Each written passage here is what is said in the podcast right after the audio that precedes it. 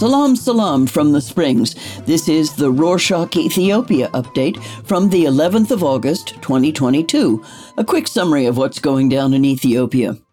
In last week's show, we told you that representatives from the international community went to Tigray and brought back a letter to Addis from the Tigray People's Liberation Front, or TPLF, addressed to the federal government. Recall that in the letter, the TPLF promised to ensure the safety of workers who'd go into Tigray to restore essential services. However, the federal government isn't very happy because they think that the representatives are siding with the TPLF. One of the representatives was the EU's special envoy to the Horn of Africa, Annette Weber, who said in an interview that the loss of trust between the TPLF and the government is hindering the negotiation progress. The TPLF, on the other hand, says it does not trust Olusegun Obasanjo, the African Union's delegate and former Nigerian president. The front would like Kenya's departing president, Uhuru Kenyatta, to moderate the discussions, but the federal government said that it will only sit for peace talks if the African Union mediates. Speaking of Tigray, the International Committee of the Red Cross, or ICRC, is helping those affected by the war. The committee revealed on Monday the 8th that it has donated fertilizers to about 120,000 people in different areas of the region. The ICRC is also providing medical treatment to civilians injured by landmines that exploded late in areas where conflicts had taken place. The committee is also helping victims of gender based violence in some cities in the Tigray, Amhara, and Oromia regions. Last week, we also talked about the several zones in the southern region that were planning to merge and create two new regions. However, the Gurage zone wants to become a region without coming together with other zones. The zone's communication and media team officer, Fakadu Zaleke, said that the zone has forwarded this request to the House of Federation and is awaiting a response. On Tuesday, the 9th, there were strikes in several cities of the zone which aimed to protest against the merging. Speaking of regions, the newest one is the Southwestern region. It officially acquired regional status last year in November 2021, and it didn't establish a capital city. However, on Wednesday the 10th, the region's council had an assembly and voted on a new law which would create four capital cities Bonga, Tarcha, Mizan Aman, and Tepi. The region's communication office said that the council decided to establish four capital cities to ensure a fair economic growth among all areas of the region. Moving on, the Somalia region's president, Mustafa Mohammed tweeted on Friday the 5th that the Ethiopian Defense Force has killed a total of 800 members of al Shabaab and detained 100. The president said that al Shabaab's attacks failed and that officers are working on making sure that the border is protected so that the group won't attack again. The Council of Ministers had a meeting on Saturday the 6th and talked about foreign aid, fuel, energy authorities, among others. But most importantly, the Council approved a new law that would impose a tax on imports. The tax collected will then be used to fund public service providers. University Teachers Associations have submitted a letter to the Ministry of Education, the Civil Service Commission, and other government offices asking for raises and promotions. The teachers also asked the officers to increase rent allowances, taking into account the price hikes that goods and rents have been having. The teachers said that they will go on strike if their demands are not met. The Ministry of Education said that it is doing research to implement reforms. However, wages are not only determined by the ministry, but also by the Civil Service Commission.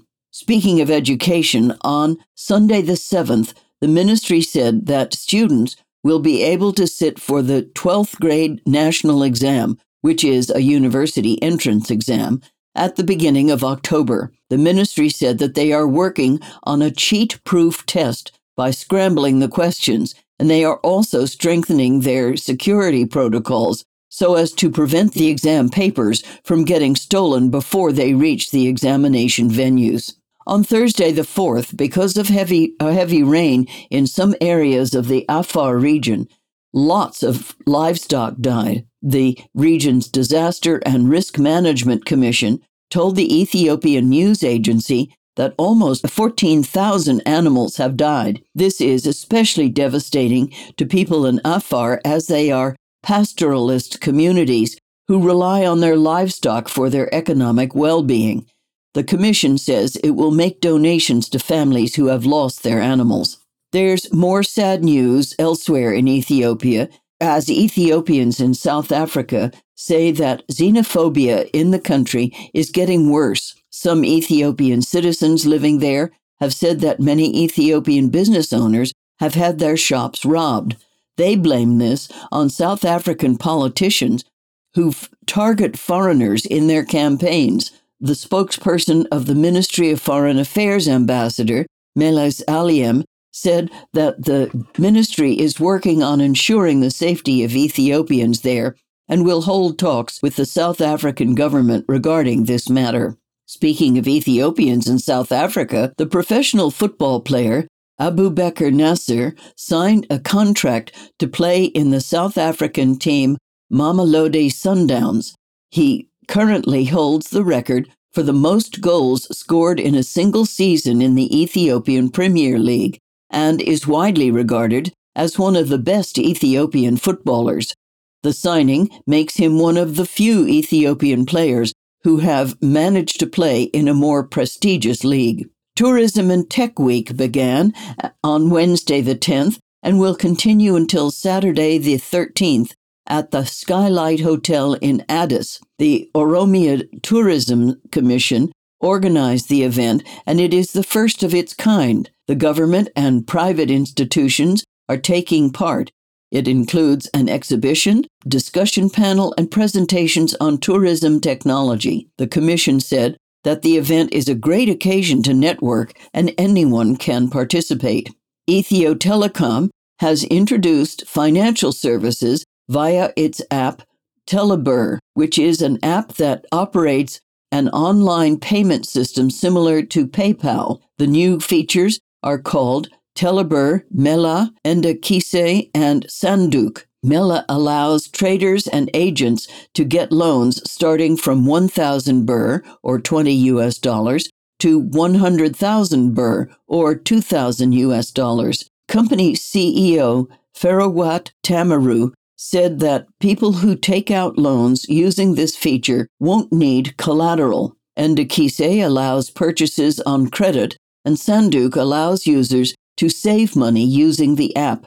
The company started these services in collaboration with Dashen Bank and projects that almost 13 million users will subscribe in its first year. It's been a few weeks since Ethiopian athletes made their country proud after finishing second overall in the World Athletics Championship in Eugene, Oregon. This past week, the Under 20 Athletics Championship was held in Cali, Colombia, and 19 athletes represented Ethiopia. Similar to the senior team, these athletes brought home remarkable results six gold, five silver, and one bronze, a total of 12 medals enabling Ethiopia to finish third overall just after the US and Jamaica.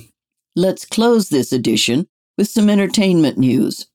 South African media company Mnet Network in Ethiopia operates as DSTV and has started producing content in Ethiopia through its Abol channel. The channel produces TV shows and this has helped the film industry of the country, which was hit hard by COVID and the war in Tigray. Two shows, Ade and Durash, are being transmitted five days a week, something that has never been done before in Ethiopia's entertainment history. The shows have created jobs for more than 700 professionals. That's it for this week. Thanks for joining us. Ads are the villains in podcasts. Be the hero and save the audience from listening to a mediocre ad about a beverage you will not try. So go ahead and tell your friends about us. Say hi at Ethiopia at Rorshok.com. Ciao.